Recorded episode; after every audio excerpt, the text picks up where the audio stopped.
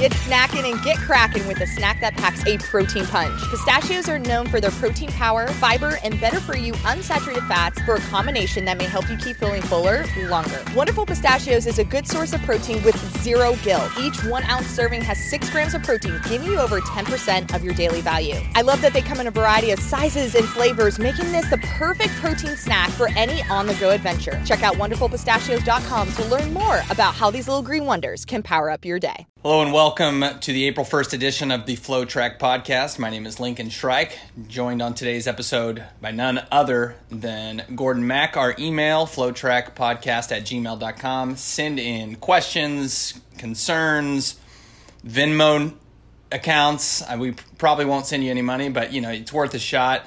Uh, Gordon, how are you doing today? Doing good. You know, another day, another year in quarantine. That's how it feels, obviously.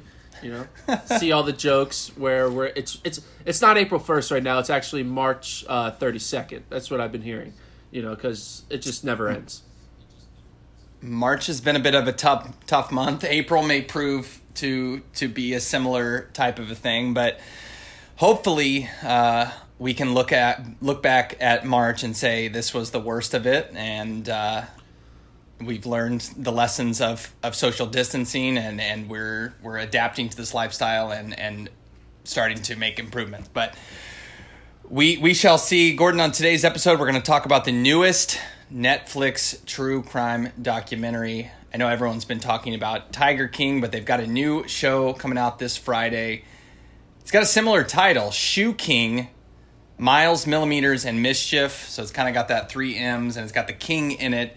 But it's going to be talking about Nike's racing shoes, both the Vaporfly and the Alpha Fly, looking at how those shoes have gained an advantage, kind of how they came to be, how Nike first conceived of those shoes, and kind of how they've flipped the running world on on its head with the advantage they provide for road racers. So, what, what's your first reaction to Nike covering this topic? Well, at first I was surprised that Nike gave access to this uh, topic, and that Netflix had the foresight to, you know, you know, start following this story. You know, almost like years back, all the way to 2016, when Shalane and and Amy Hastings were, uh, excuse me, Amy Craig were, uh, Amy Craig Hastings, Amy Hastings, uh, were were Yeah. uh, were were wearing like a prototype of the 2016 trials. They had footage from that. It, it had like basically start, middle, and end of this entire journey. And when they sent uh, about like what was it, three or four days ago, when Netflix sent us that email, because what they do is whenever there's a new documentary coming out, a lot of times they kind of do like a screener to all of the different um, news media outlets. And because this is a track and field related. Uh, um, documentary they we got you know they sent it to uh, our ceo of flow sports so we got to see it and it was really cool uh, i i was more impressed that it happened that this documentary was created than anything that happened in the story because as you know nike is super tight-lipped about everything they do and the fact that they let you know cameras behind closed doors to capture all this was kind of Right. the coolest thing. And there was so many like weird moments, things I did not know. A lot of things that kind of changed my opinion about everything. Uh, some for the Yeah. better, some for the worse. Uh, but man, it it took you on a roller coaster ride from start, middle, and end.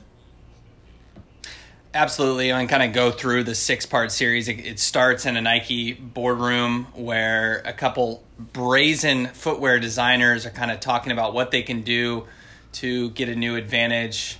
It's coming off the heels of, or I guess a couple years removed from that embarrassing moment in Berlin where Eliud Kipchoge lost his insole, still won the race, but is embarrassing. Nike looking to kind of really do a 180 with their reputation at that point. So it's it's dark in the room. There's a lot of cigar smoke billowing with these these designers and they come up with this idea of making a really good shoe that a lot of people are going to buy and it's just unbelievable to see it unfold where they're they they come up with not only are they going to put carbon fiber in the shoe they're going to add foam they're going to make it a comfortable shoe. Ideas that really had never before been seen in the running world. And for them to do this and and to see it playing on this doc, I think a lot of viewers are going to be stunned and really have an entirely new view of how Nike comes together. Uh, but not only that, we're going to go behind the scenes with Twitter users who are watching marathons and seeing how all these people are running fast in the marathon with these shoes, and they're, they're doing it really unapo- unapologetically.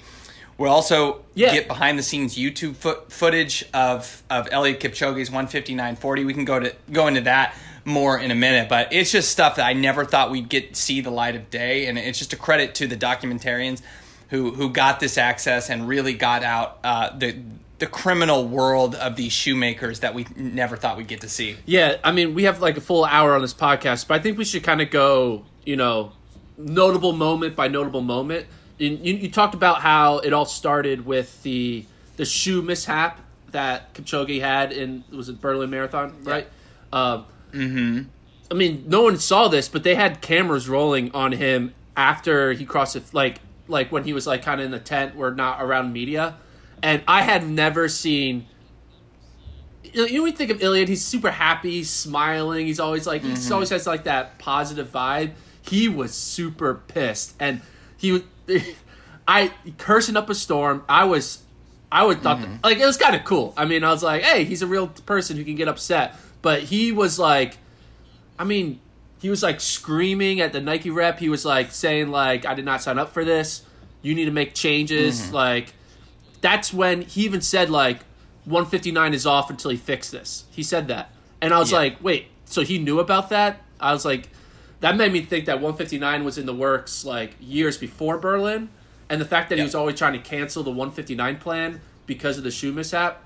I thought that was kind of cool, just to kind of see like the exposition to what actually happened, and no one knew that. No one knew that Kipchoge got pissed. No one knew that he tried to cancel the 159, you know, attempt, and all because they made a mistake with the Berlin shoe, which then caused them to create what eventually became the Vaporflies and Alpha Flies, which I thought was wild.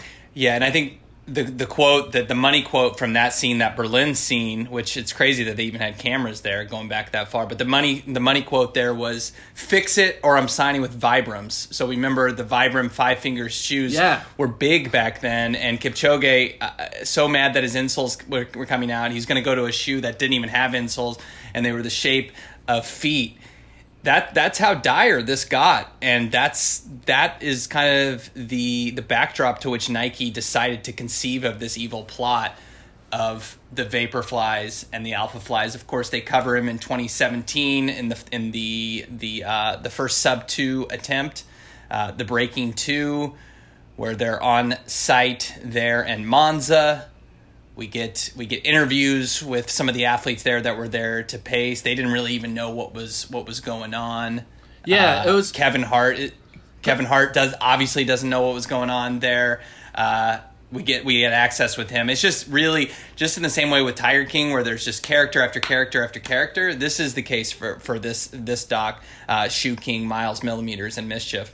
Yeah, it was funny seeing Kevin Hart and Kipchoge kind of going back and forth with each other during that entire uh, Breaking Two event.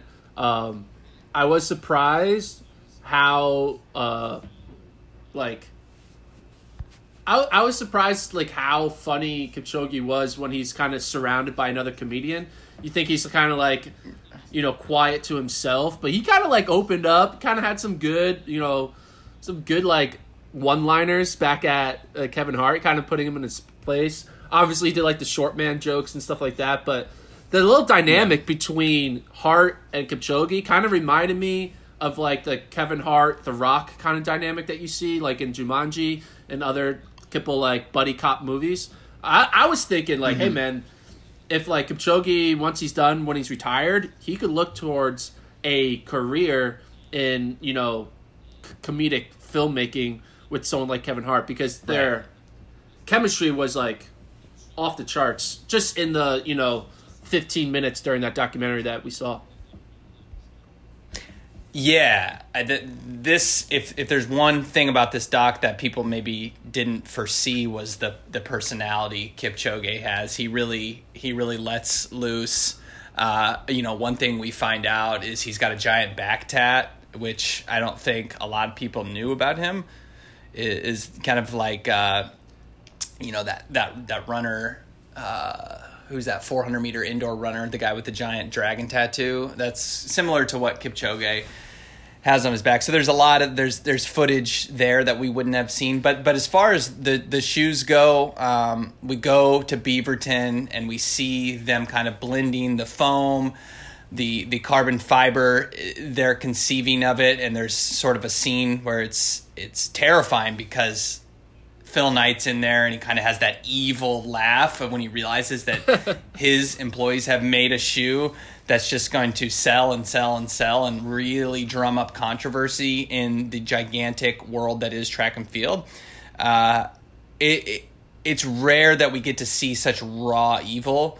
And, and seeing that with Phil Knight, a guy who's worth billions and billions of dollars, and knowing he's just seeing him get so excited uh, about about something that's about to really throw a wrench in the running world was to me unexpected. And that that kind of you know to see power like that and and seeing it wielded without any checks and balances it really is a a good model for how the rich control things in this world. Yeah and when later that night when knight had that like that completion party where it's like hey we we, we finally got the shoe mm-hmm. the like celebrity draw that Phil Knight brought to his house for that that like dinner party. Mm-hmm. It was like it was like only like a two minute segment in the series, but like, I mean, yeah. all like the great former Nike athletes, you know, and he had a lot of these like people who you would think would be like, you know, guests as like workers, right? Like Ashton Eaton was around mm. serving all the cocktails, and I was like, is yeah. that what he does? I, I, thought you know he's a great athlete, but now he's a butler for Phil Knight. You know, Carl Lewis was the one driving the car to pick up the drop people off in a you know was doing the valet parking.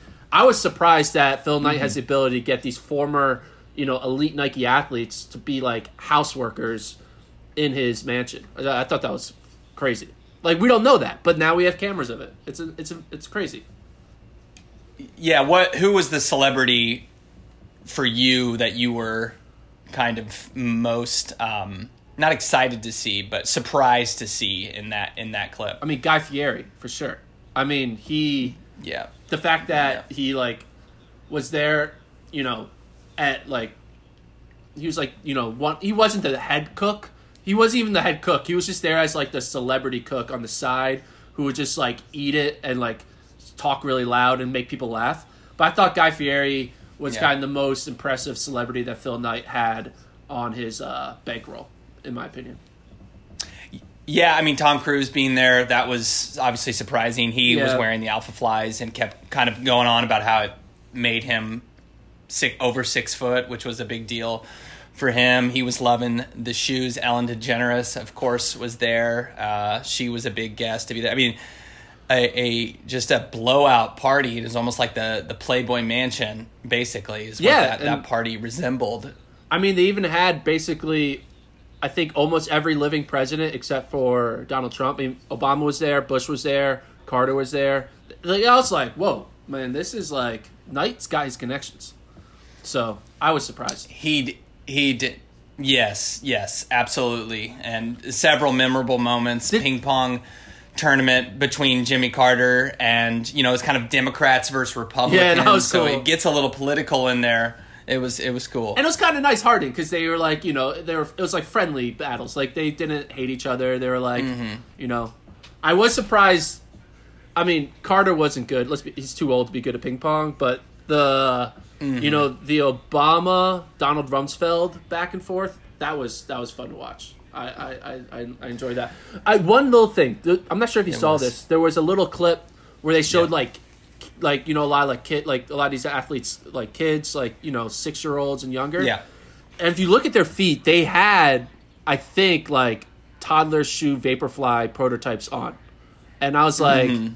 yeah, dude, Phil Knight's already one step ahead. He's not just thinking about Vaporflies and Alpha Flies. He's thinking about trying to get those toddler size shoes Vaporflies, so then all these kids can freaking dominate on the playground. I was like, he's he's he's he's thinking for year 2045, Oh, yeah. 2050 by outfitting all these Yep. toddlers with baby a- vaporflies. And they call them baby flies. I, I, Well, that was, it's like baby flies. baby flies. Perfect. Perfect. That's perfect.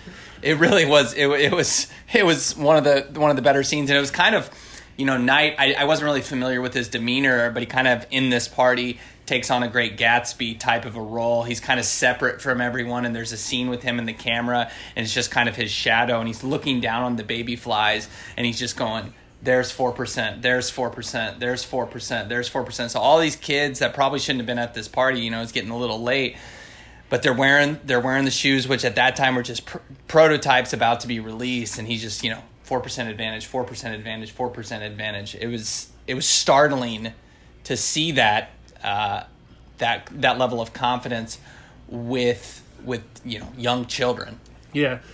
Uh, so yeah, I mean, basically, most of the first episode was you know the Kipchoge breakdown when he threatened you know to leave Nike over the mishap. Uh, Nike, Nike kind of coming together saying we need to fix this problem. Um, and they had like the boardroom meetings, like you mentioned. We had the party, and then I think what really like kind of set up the next uh, episode was when they saw um, when they when, when they saw like the final like you saw like the final shoe get unveiled and like you just see like they kind of made it i mean they got a little over dramatic they made it kind of feel like a marvel movie i felt you know like an iron man like they kind of set it up like they were revealing like the new iron man suit um, but it was just a shoe which i thought was kind of funny um, but when they Yeah. fade to black and then all of a sudden you just hear the sound of you know the commentary of the 2016 Olympic trials, and you're like, oh, that's that's what this was for. That's when they kind of start sneaking in this Vaporfly Alphafly prototype into the real world, and that's when it kind of transitions to the 2016 Olympic marathon trials. Right. And that's when they first started dropping, kind of handing out some of those false blueprints that we finally saw a couple weeks, months before World Athletics came out with their rules regarding the shoes. Their blueprint, blueprints of the Alpha Flies. I know this is much later than the Olympic trials, but blueprints of the Alpha Flies with those three carbon plates, and everyone thought, oh, it's 50 millimeters of stack height, and it's it's uh, got three carbon plates, but that ends up not being true. And in fact, it was a misdirection campaign by Nike to make people think that they were making an illegal shoe when in reality they in the entire time were working with world athletics uh, giving them were in cahoots with them you know giving them updates and, and telling them what they wanted the rules to be as far as stack height and as far as carbon plate Yeah. and World Athletics was encouraging them, Sebastian Coe, on those emails saying, you know, go ahead and tell the leak to the public that there's going to be multiple plates and the shoe's going to be banned when in reality they knew the whole time. So it really shows you the conspiracy that goes all the way to the top of, of track and field. I, I, Yeah. I think the sport is fundamentally fundamentally going to be changed much in the way that it kind of changed Russian Russian uh, state sponsored doping when Icarus came out a few years ago. This is on that level, if not even bigger, uh, of a of a um, fundamentally changing documentary. Yeah, during the later part of this whole six part series, it did get darker and darker. You know, it was fun for all the celebrity stuff in the beginning. They kind of draw you in with that, you know, the smiles and happiness. But then, once, like Yeah. you said, World Athletics got involved and uh, Seb Coe, when they they that scene, like you said, Seb Coe's on the phone with Phil Knight, and you know, you see a smile, and they're like, "All right, what are we doing next?" And then when they zoom out, and like the, I was surprised they had cameras there with Seb Coe. Maybe he was filming another documentary for something else. They might have just bought that footage or mm-hmm. something.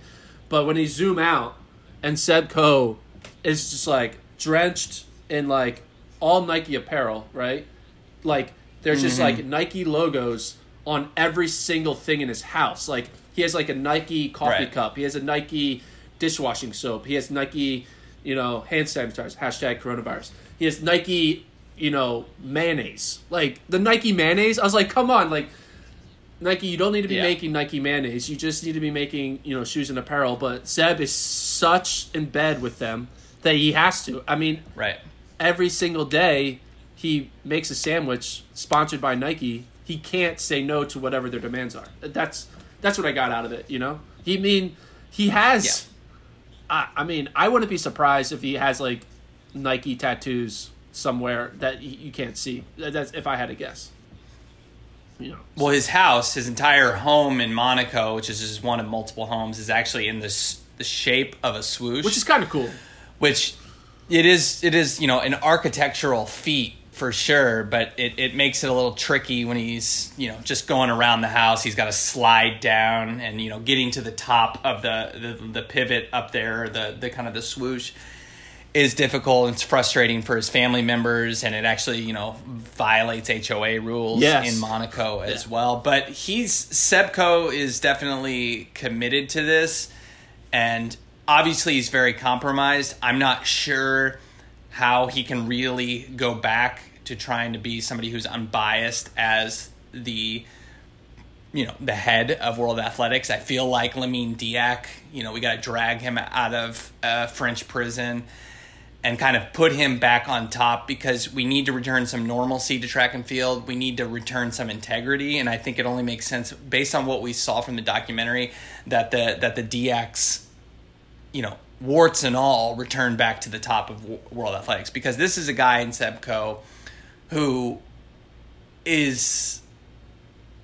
I mean, I think he would do anything for Nike. I, I, I don't see. We're talking about putting Nike mayonnaise on his sandwich, like Exactly. And it, it's this is a guy who who can't be committed to other aspects of the sport. He always puts Nike first.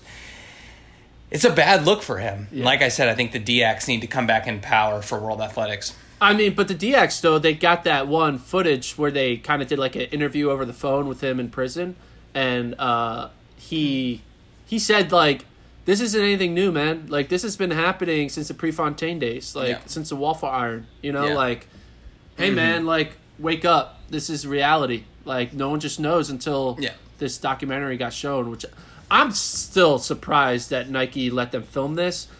I do think that most likely they probably lied to Nike about what they actually were filming. Yeah. Uh, I think you know once it's come out, I think Nike's gonna have a statement and kind of say like, we were lied to. We they th- they told us we were filming us for this reason. We thought it was a Serena Williams commercial. Turns out it's this giant Netflix documentary.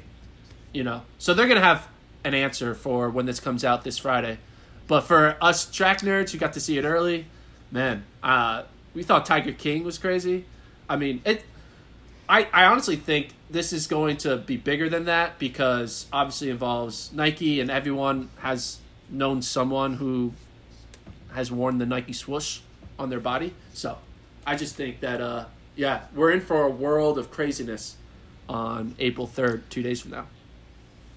Yeah, as far as ethics go, I mean there there was a lot of hidden camera footage in this. That's true. And you know, they're going behind the scenes with the Ingebrigtsens in Norway, and you know, acting like they're just there to provide them the shoes, when in reality they're trying to see behind the scenes of how the Ingebrigtsens are are are training and the advantages that they're getting from the shoe. I felt that was a little bit unfair. Do you feel like Nike will will be able to ha- kind of have a cover? Because a lot of this was created with so-called gotcha journalism. The fact that it was hidden cameras and they didn't know what they were getting into. Do you think some people will be sympathetic to Nike knowing that you know a lot of the cameras were you know coming through off of people's you know foreheads whether they were wearing Google Glass? You know they didn't know that this footage was they didn't they didn't consent to this footage being made. So i just wonder if nike will be, be able to get some cover off that. Yeah, I think they'll be able to kind of deflect and be like, you know, the good old line fake news, right? They'll probably throw one of those out there.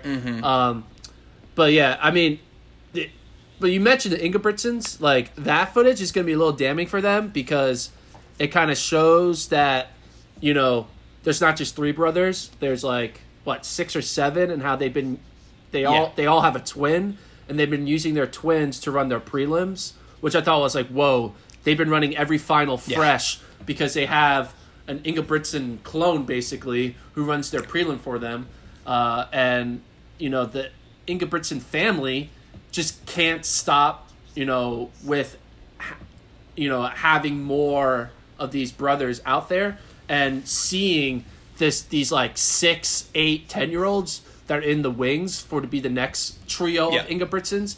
I was like, "What's going on, man?" It's almost as, as if they grew them out of a lab or something like that. Because I thought it was just three brothers, but it was three brothers all having twins, and then there's another set of three coming that will be you know in the spotlight seven years from now. I was just like, "What's going on, Yeah. man?" They're just like a a corporation, not a family.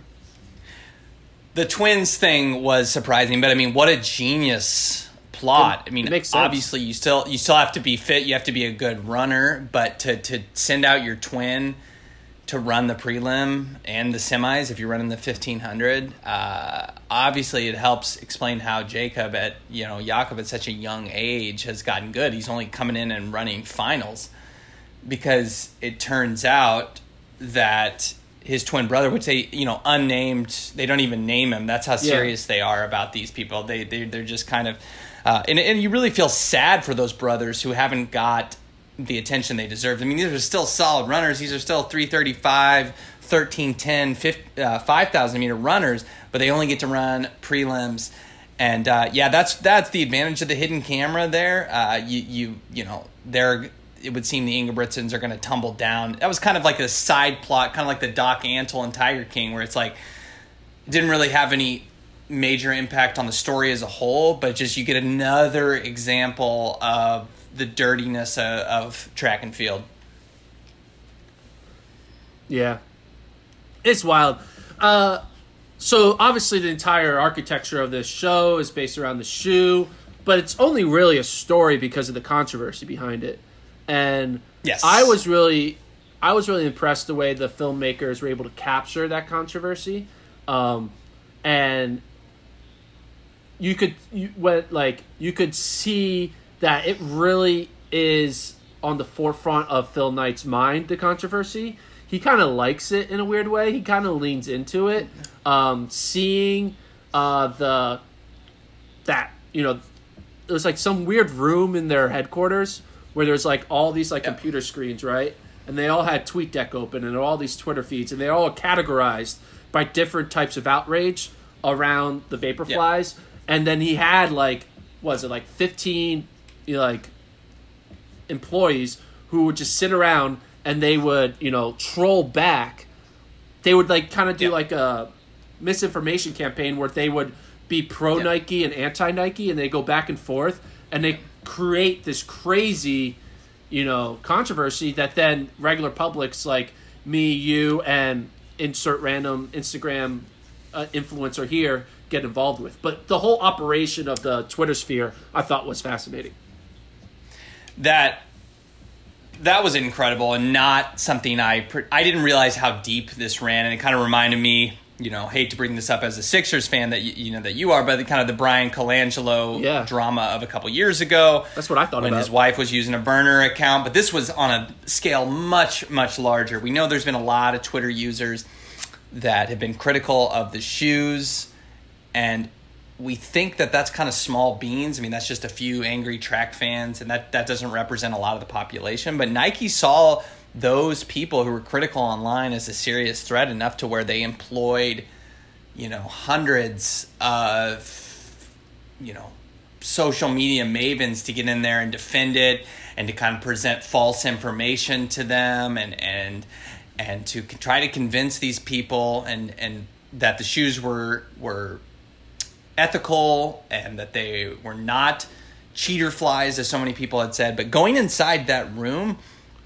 and having Phil Knight do that and you know seeing how a guy who as rich as him and and you know who's seemingly you would think wouldn't have his hands in the day to day but how seeing how he conceived of this this this social media defense campaign uh, fascinating stuff fascinating stuff he even got online for a little bit he just showed like here i'll just create a few fake twitter accounts you know Yeah, and yeah. half of them didn't even have have avatars he's just in there just hacking away and and and, and you know defending these shoes I really liked uh, his Instagram that he made called Philly Night, which was just a bunch of fit Yeah. pictures of nighttime sceneries in Philadelphia. And so it's his name, Phil Knight, but he called it Philly Night.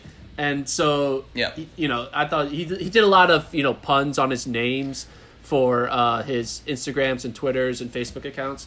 I thought that was very interesting. But like you said, like it was about defending them, but they also did some like weird like offense because you need to have. I mean, there's also a business side of this, and the controversy sells Yeah. shoes, right? And so I was surprised about the number of under the table cash transactions that Nike gave to other elite runners to kind of shit on the shoe, right?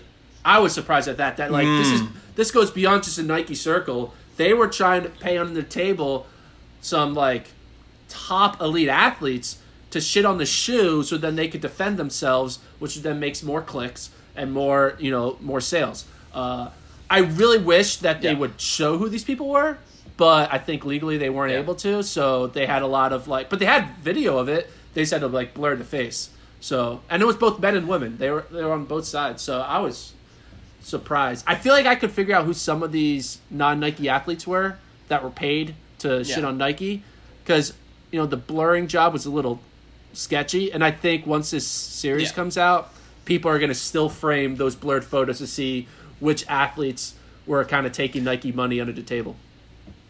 Well, fan theories is it's going to be a fun, fun type of a thing. But yeah, you never, you never would have thought like athletes bad mouthing it. They were actually in the back pocket of Nike, right? You would have thought, oh, all these athletes that are that are condemning the shoe, they're obviously against it. No, it turns out, and it makes sense in hindsight. You know, there's like they have this eagerness to talk about how bad for the sport the shoe is, and we're like, we get it, but like just run the race at a certain point. But no, they're like, you know, getting hundreds of thousands of dollars just to get out there and say this shoe is so unfair and gives you such an unfair advantage, which you know, you do think about it and you're like, if you're a viewer at home or you're just like a hobby jogger and you're like, wait, this athlete for another brand is saying how good the shoe is, of course you're going to want to buy that. And that, when that hit me and when we saw that scene, it's like, well, duh, that, that Nike was paying those athletes to say that. And it makes sense Because everyone,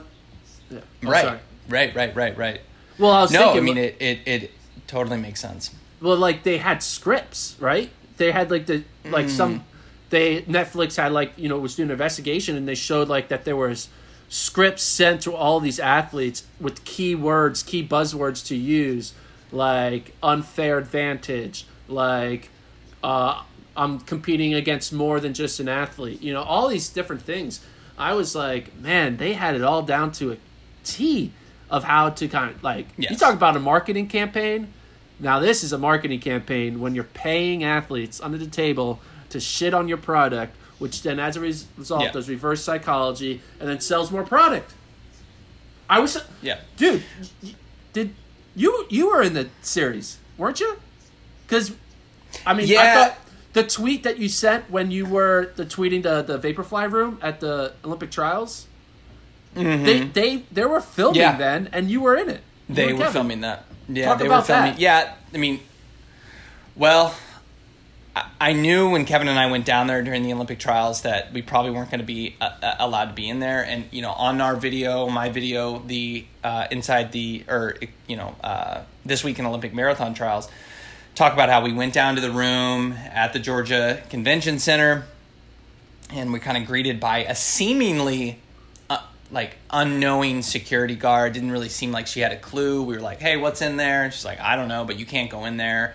And i took a photo and she said you can't take a photo and, and leave. And then a guy showed up. Well it turns out we were being filmed the whole time and that was actually a nike employee a nike executive sitting in that chair. She was in disguise but she she knew all along and she was she had some facial recognition technology going on you know with her phone and she was recording secretly and and was taking stock of who was trying to get into the room. So they got they you know they got all my data they they came to my door several weeks later. You know, they were kind of intimidating me at my house and they trying force- to keep me quiet from from what I saw. So Did they yeah. force you to sign a release like for, to Netflix, to, so they could use that footage? You know, they didn't, which is kind of why I'm considering litigation. I, I didn't know I was going to be on camera. I didn't know. I didn't consent to, to being on there. I just don't know, you know, kind of like in Tiger King, where people are scared to go up against Ca- Carole Baskin and her money and her influence and what she could do to people legally. I, I'm scared, obviously, to go up against Nike. Like, even if I think what they did was illegal, like, do I really want to to put myself in that type of position. I mean, I don't have that type of I don't have those type of resources to to go up against Nike and their their team of lawyers.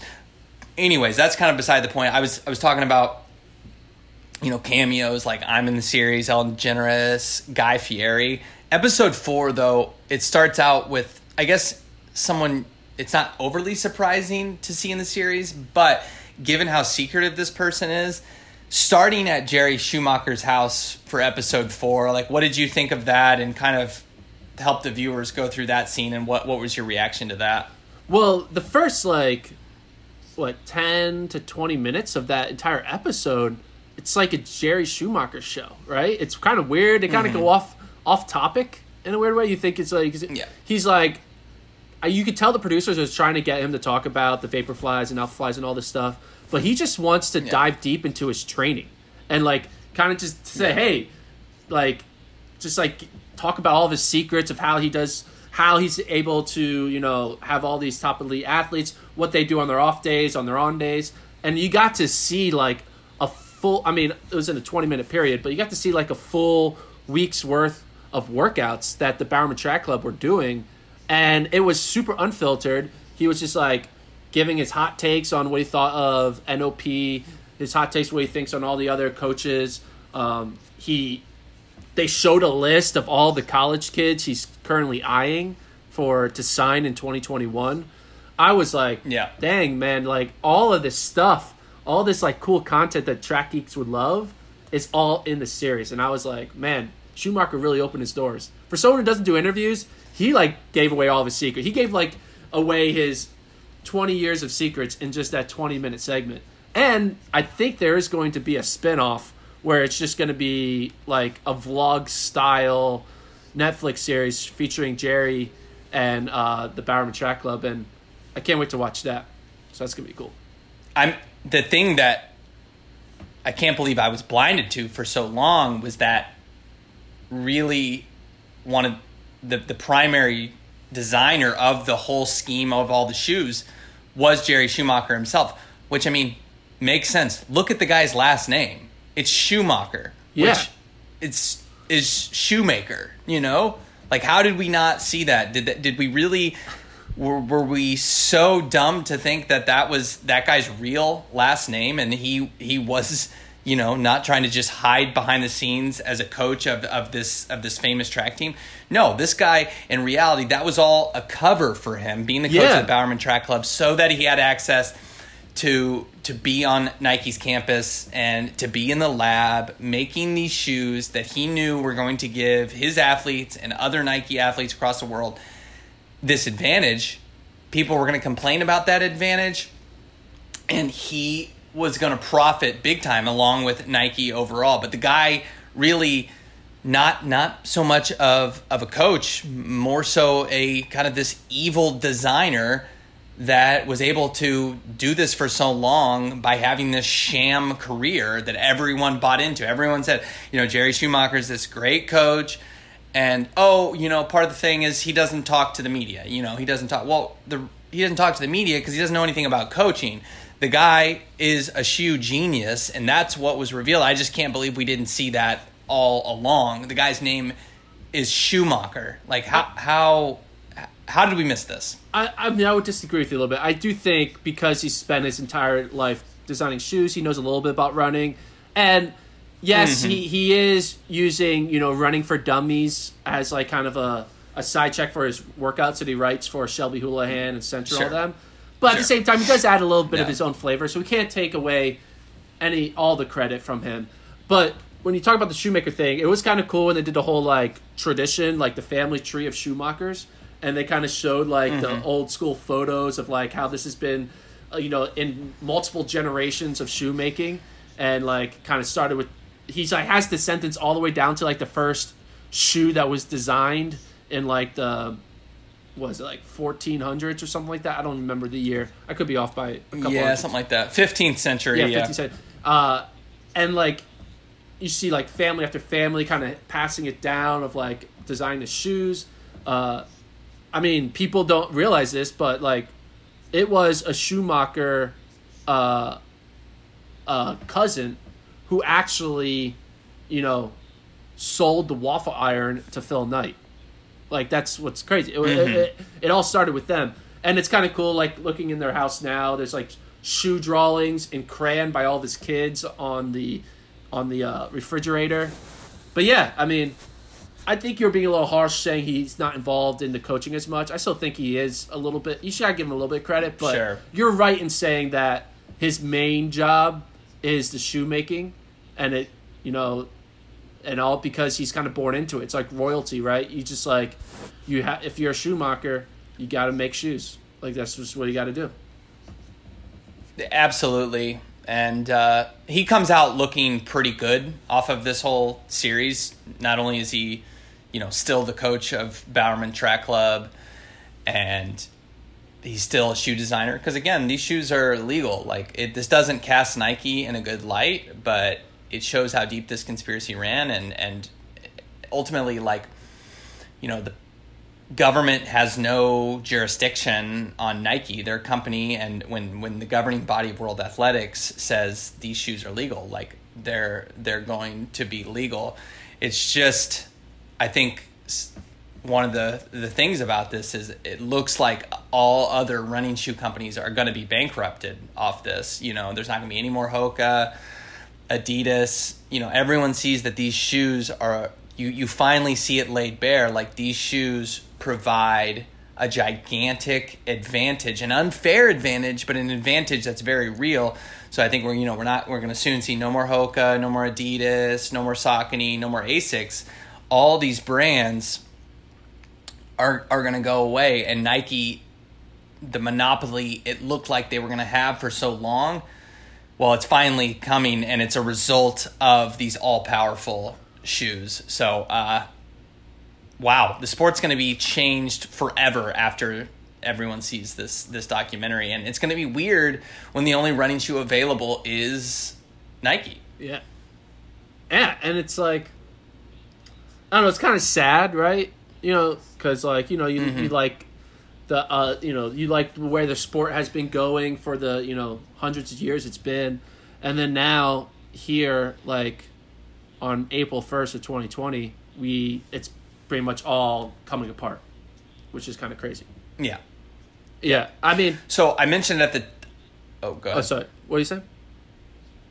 Well, I mentioned at the top there's a scene where they go through the footage of Eliud Kipchoge's 159.40 marathon, and it there's some serious enhanced footage that, and it's kind of the, the one of the lingering questions off of the show because we you know we see the process how the shoes are made, but there is serious evidence that Kipchoge's Alphafly that he wore also contained an engine, a motor Yes. in it, and like like it's, a it's of course n- not proven, but it really does look like there there's an engine inside his shoes. Yeah, they're called micro motors, and they kind of did a whole little Mm-hmm. scene with this startup in Silicon Valley where they're designing these micro motors for like different uses, and a lot of it's for you know kitchen appliances and like like little trinkets that you know people use in day to day life, like you know a micro Right. motor in you know a watch or something like that.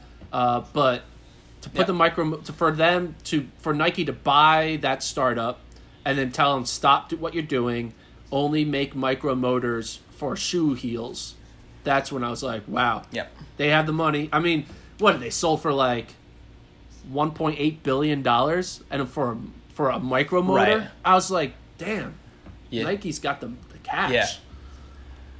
Yeah, they they they paid cash for that. That obviously was was an easy transaction for them. But a lot of people, you know, have talked about the carbon fiber plate It's the micro motors, man. mechanical doping. yeah, it really it is. It's the micro motors that makes all the difference. And I know the Alphafly was just starting to get released before you know the world was put on pause by this pandemic. But when we do return to to racing, um, the micro motors are certainly going to take over. And you know Nike owns that technology. They've patented that technology, and I, I just don't see how any brand could catch up. I mean, we mentioned that they bankrupted all of them, but you assume some ambitious people will try to counter, will try to come back from this, create new brands. But when you have the micro motor technology and you have control and no other brand can really put that in, I, I don't, how is anyone expected to catch up? And I, I'm curious, Gordon, off of this, you know, watching this as somebody, a third party, somebody who's not involved in this at all, like, will you be wearing Nike shoes going forward? I mean, I kind of have to, right? Because you saw the writings on the wall. They're they're gonna pull all non Nike shoes from every running store.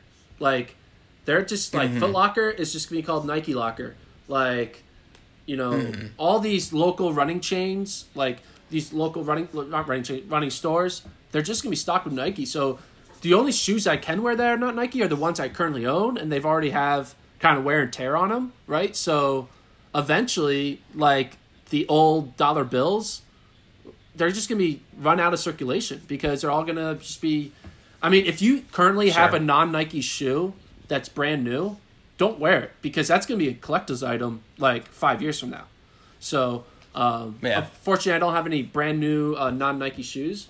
Uh, but if I did, those things are gonna be like the sell like the value of like the Pokemon era from like the early two thousands. Like that's what's gonna be like. You're like Yeah. if you have like a two a twenty twenty edition of the Hoka of a Hoka or a 2020 edition of an Adidas, that's like having a holographic Charizard right now because those things are going to be Yeah. rare five years from now.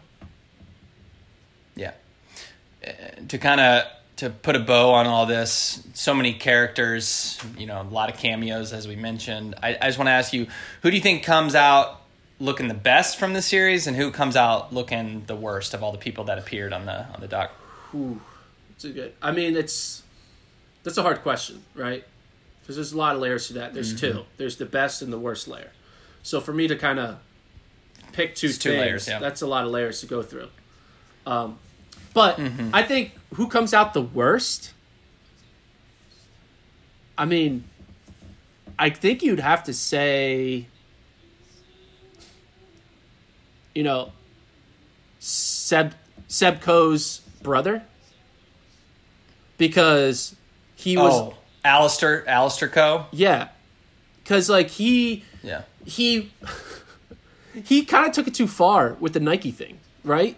I mean, he mm-hmm. he obviously lived in the Nike only house. He had all the Nike tattoos, but he was kind of like weird. Like he he only he only talked about Nike, and it was kind of like it's he mm-hmm. probably could only go one sentence without saying the word Nike.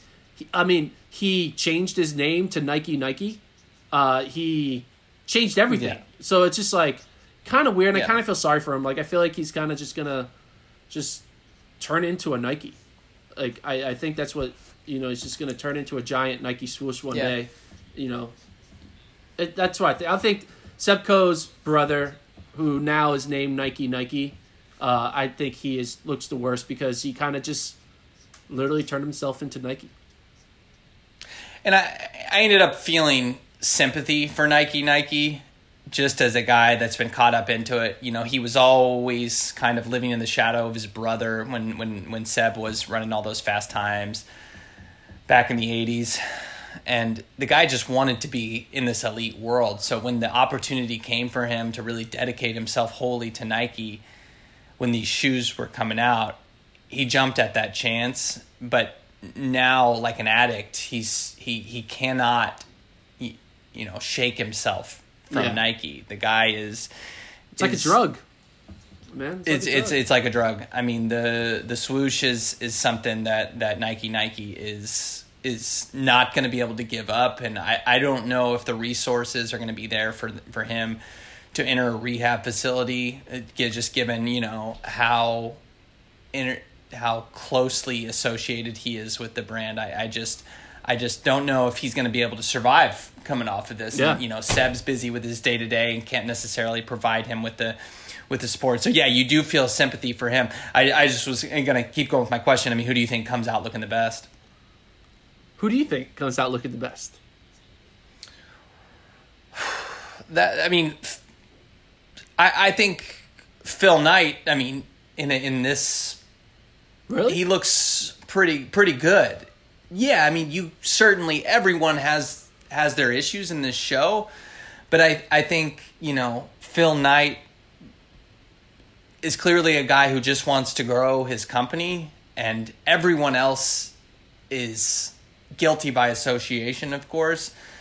But yeah, I I, I think someone f- for him who's just trying to live this capitalist dream and destroy all these other brands, you you you feel for him. I mean, this is a guy who's lived in the shadow of Bill Gates, a guy who's lived in the shadow of Elon Musk for too long, and you realize that the, when you see the scenes, you know, of him as as a young billionaire, kind of getting bullied by those guys, and you know, seeing like, hey, them sending him, you know, the Gates sending him and Zuckerberg sending him like hateful emails, like you only have four summer homes, and and really seeing the pain on Knight's face and seeing that this was his play to get up with the super billionaires club and not just be like a guy that's worth like 50 you know no, no he was only worth like 10 billion before this but this puts him up into that 50 billion bracket with zuckerberg with gates with musk and and finally getting to like you know push back on them for for being such such Yeah. snarky guys for so long you feel good that this this this this shoe and these shoes have allowed him to kind of uh, return Make- the favor to his bullies Yeah, and it Yeah. did allow him to you know build that uh, uh, that aging uh, generator where you're able to like de-age yourself. So what what age is Phil Yes. Knight now? What is he like? He's 60, 70, 70? Well, he's in his 80s. 80s? He's in his 80s, but That- I think but but you know, he was able to return himself to basically, you know, it's it's still in the process, but you know, he's unofficially like in his 40s now. Yeah. So he was able to purchase that that that was a 20 billion dollar purchase, the anti-ager, the aging reverser. Um So we're gonna have like another like fifty the years of Phil Knight. Yeah. yeah, I mean that's the fruits of his labor here, helping to bring about this shoe, and now he can finally afford the things that only the super rich have been able to get access to before. So finally, Phil Knight, he's not just kind of rich; he's super rich, and that's all thankful thanks to this series of shoes, the Vaporfly and the Alphafly. Yeah. Who would have thought? Who would have thought? what a series, man! I can't wait till this comes out. Uh, Yeah, yeah, this is kind of gonna put the world on uh, spit. What's world world on its heels? heels, right there, on the, on the, on the Yeah, heels. there you go. The uh, shoe, little pun there. Uh, but yeah, but yeah, I, I what, what what rating do you give it? What's the review? Uh, f- how, how many stars out of a five star system? Yeah, I I'd give it four. I think they spent a little bit t- too much time on maybe storylines that weren't necessarily pushing the plot along. You know, Yeah, that, we, like- we mentioned. there was like that 30 minute scene where they were just playing Candyland. I was like, this has nothing to do with anything. And it was like, no, Phil Knight Right. plays Candyland with, you know, with The Rock and also, you know, Elon Musk for some reason. I don't know. But yeah, the Candyland scene was Again, it's- I agree. it- yeah. It, it's entertaining to see these celebrities like living their day to day lives, but there was a lot of scenes. This is why I give it a four out of five.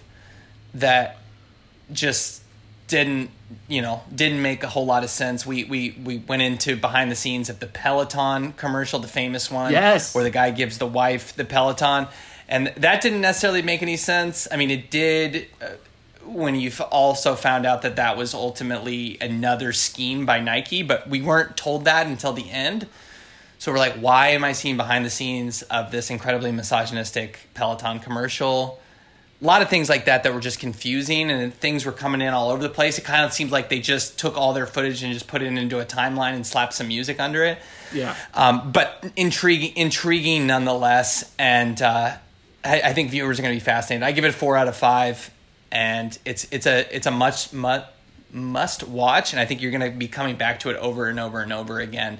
Um, because there's just so many details that you can miss upon the first watch, and it, it just opens the cupboard behind Nike and their their their evil schemes that they employ to try to crush competitors and to make the best running shoe possible.